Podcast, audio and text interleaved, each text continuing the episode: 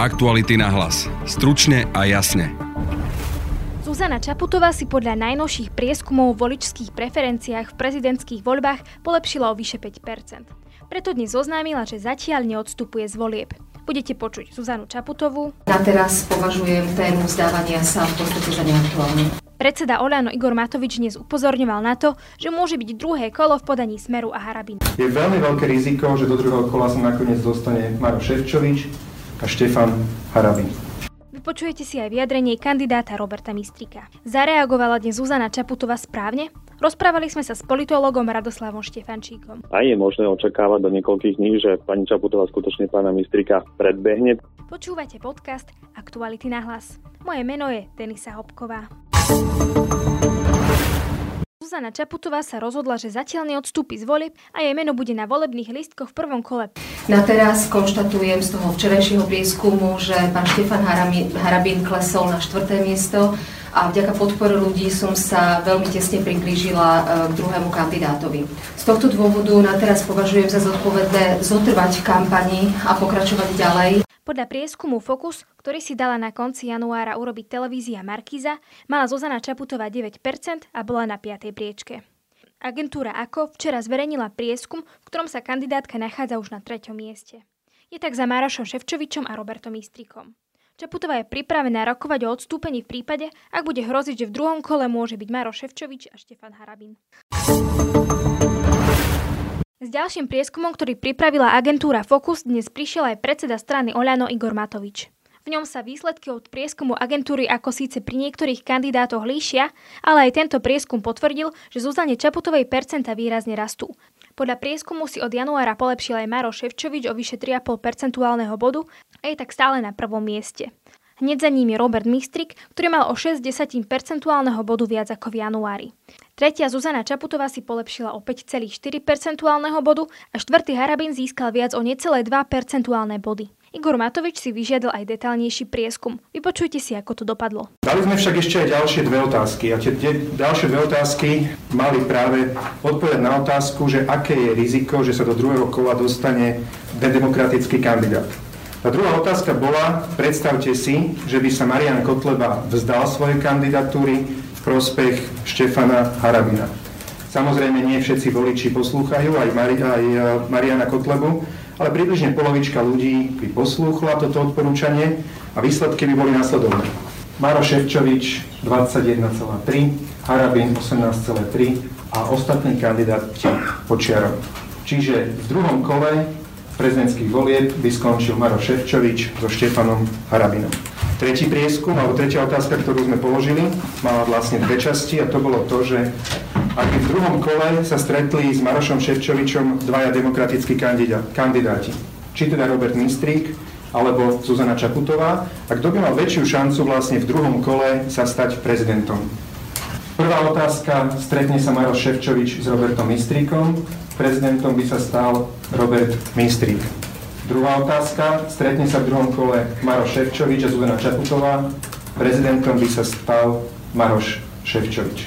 Sériou týchto troch otázok sme chceli napomôcť kandidátom, aby sa rozhodli zodpovedne.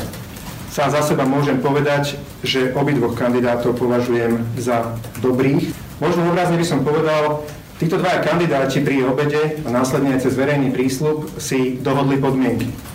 Dohodli si, že v čase alebo predtým, ako sa budú tlačiť volebné lístky, jeden z nich podporí druhého, ak bude reálne hroziť, že v druhom kole by bol Štefan Harabin.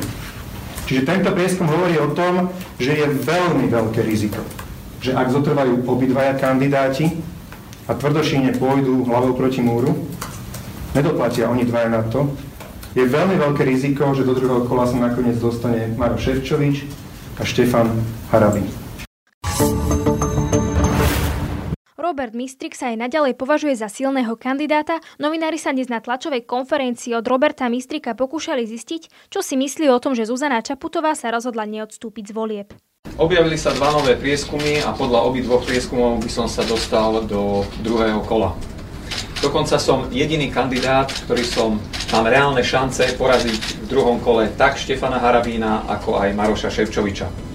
Dobrý deň, Lenka Ježová Teatri. Dnes sme mali teda šancu počuť aj od vašej protikandidátky Zuzany Čaputovej, že sa zatiaľ nemieni teda vzdať, napriek tomu, že medzi vami boli nejaké dohody. Vy to vnímate teda za porušenie tejto dohody? Predsa len no, hovoríte sami, že ten kandidát Štefan Harabin stále rastie, tým pádom je tam reálna šanca, že sa môže dostať do toho druhého kola. Čo bola práve tá podmienka na to je odstúpenie? Uh, ako som povedal, ja považujem debaty o odstúpení za ukončené a teraz sa idem venovať mojej kampani reagerovať Inigen. Ja sa chcem spýtať, e, že po pol roku kampanie tí prieskumy ukázali, že vám tie preferencie nejako veľmi nerastú. Či vás to nesklamalo? Tak, to nie je pravda. Oni po pol roku rastú, kontinuálne rastú. E, dokonca zrástli aj od posledného prieskumu, takže... Ale sú to minimálne vlastne výchylky, či ste rastú, počítali, že... E, tie, tie prieskumy rastú a to je to, je, to, to je faktom. Politolog hovorí, že Zuzana Čaputová vie, ako si prilákať nových voličov. Naopak je to však v prípade Roberta Mistrika, tomu vraj chýba schopnosť predať sa. Čo sa môže stať, ak sa nevzdá ani jeden kandidát v prospech toho druhého? Vypočujte si rozhovor s Radoslavom Štefančíkom. Podľa týchto prieskumov verejnej mienky to vyzerá tak, že um, táto situácia nehrozí, to znamená, že je celkom pochopiteľné, že sa pani Čaputová momentálne nechce zdať, pretože jej trend a to ukazujú obidva prieskumy, je narastajúci. To znamená, že môže sa stať, že o nejaké 2-3 týždne bude Čaputová viesť pred pánom ministríkom. Takže v jej prípade by bolo skutočne veľmi zlé, keby sa zdala v tomto, tomto okamihu, pretože ten trend je jasný a je možné očakávať do niekoľkých dní, že pani Čaputová skutočne pána ministrika predbehne, pretože jeho výsledky ukazujú, že nedokáže osloviť takým rastúcim tempom nových voličov ako práve pani Čaputová. Čím to je, že Zuzana Čaputová vie osloviť toľko nových voličov? Vyzerá to tak, že je to výsledkom e, diskusí, v ktorých sa pani Čaputová konfrontovala či už s pánom Mistrikom, ale povedzme aj s e, ostatnými kandidátmi. Vyzerá to tak, že pani Čaputová dokáže e, artikulovať svoje posolstva oveľa jednoznačnejšie s, s tým, že dokáže osloviť potom skutočne nových e, voličov. To znamená, že myslím si, že pani Čaputová si No a Robert Mistrik toto nerobí, alebo čo robí vlastne zle, že mu tie percentá nerastú tak ako pani Čaputovej? Ja si myslím, že Mistrik robí jednu veľmi dôležitú chybu a síce, že sa štilizuje do nejakej pozície druhého Andrea Kisku. Myslím si, že pán Mistrik má za sebou úplne iný život ako pán e, Kiska, to znamená, že ako keby nebol sám sebou, ale ako keby opakoval nejaké naučené frázy, nejaké floskuly, ktoré mu poskytne alebo ktoré mu poskytujú jeho uh, spolupracovníci z volebného štábu. To znamená, že my, mám, uh, mám takú, alebo myslím si, že pán Mistrik jednoducho nedokáže predať samého seba a svoj príbeh, tak ako povedzme pani Čaputová. Uh, myslíte si, že sa môže stať, že sa nakoniec nezdá, nevzdá ani jeden v prospech toho druhého, že napríklad teda by Zuzane Čaputovej možno narastli tie percentá, ale predsa len by Robert Mistrich sa nevzdal, alebo by to bolo na rovnakej úrovni, alebo by mala pani Čaputová menej, ale predsa len by sa nevzdala? Ja si myslím, že môže k tejto situácii dôjsť, to znamená, že ani jeden, ani druhý sa nevzdá v prospech toho druhého, pretože rozdiel v jednom prieskume bolo 1% a nejaké nejaké desatiny, to znamená, že to je ešte menej ako štatistická odchýlka. Môže byť, že vlastne tá reálna, reálna podpora pani Čaputovej dokáže byť už v tomto momente oveľa vyššia ako u pána Mistríka. A zase na druhej strane e, jeden prieskum uverejnil výsledky e, v zmysle toho, e, do akej miery sú voliči presvedčení už v tomto momente, že budú voliť toho konkrétneho voliča. A tuším, ak má teda dobre pamäť neklame, tak je to približne len 30 voličov je už dnes presvedčená, že budú voliť tohto kandidáta alebo túto kandidátku a v budúcnosti sa už e, nebudú meniť svoje preferencie. To znamená, že tie nálady sú veľmi pohyblivé a bolo by skutočne veľmi e, z pozície pani Čaputovej také zbytočné sa vzdávať v tomto momente, pretože tie prieskumy sú skutočne veľmi tesné. Predstavme si, že teda sa nevzdá ani jeden z kandidátov. E, podľa prieskumov to teda vyzerá, že Pán Ševčovič by mal, mal byť prvý, ale dosť tam zohráva úlohu aj Štefan Harabin. Čo sa môže teda stať? Môže sa stať, že v tom druhom kole nakoniec sa tam nedostane ani e, Robert Mistrik, ani Zuzana Čaputová? V tejto situácii skutočne môže dôjsť, pretože pán Harabin skutočne dokáže, alebo teda ukazuje sa, že dokáže osloviť tú svoju cieľovú skupinu a myslím si, že práve kvôli tomu má pán Harabin teraz také nižšie preferencie, ako povedzme pani Čaputová alebo pán Mistrík, v tomto prípade veľmi dôležitú úlohu bude zohrávať pán Kotleba, pretože si myslím, že pán Harabín a pán Kotleba, alebo dokonca pán Daňo a myslím si, že čiastočne aj pán Chmelár oslovujú toho istého voliča.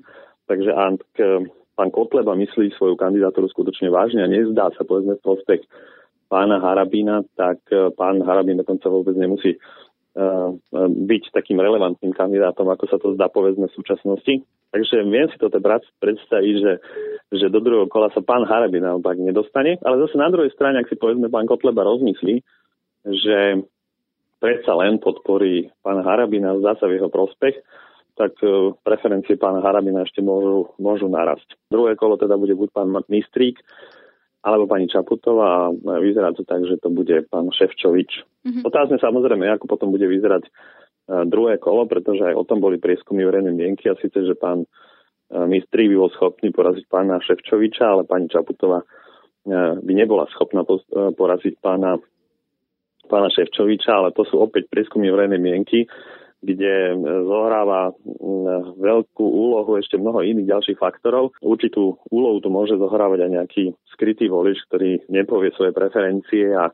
Ako dokážu prieskumy ovplyvniť voliča? Že vidí teda nejaký prieskum, povie si, že tento kandidát má toľko percent a teraz si povie, že no tak ho budem voliť, aby vyhral on, alebo Percentuálne to asi neviem vyjadriť, ale určite zohráva veľmi dôležitú úlohu.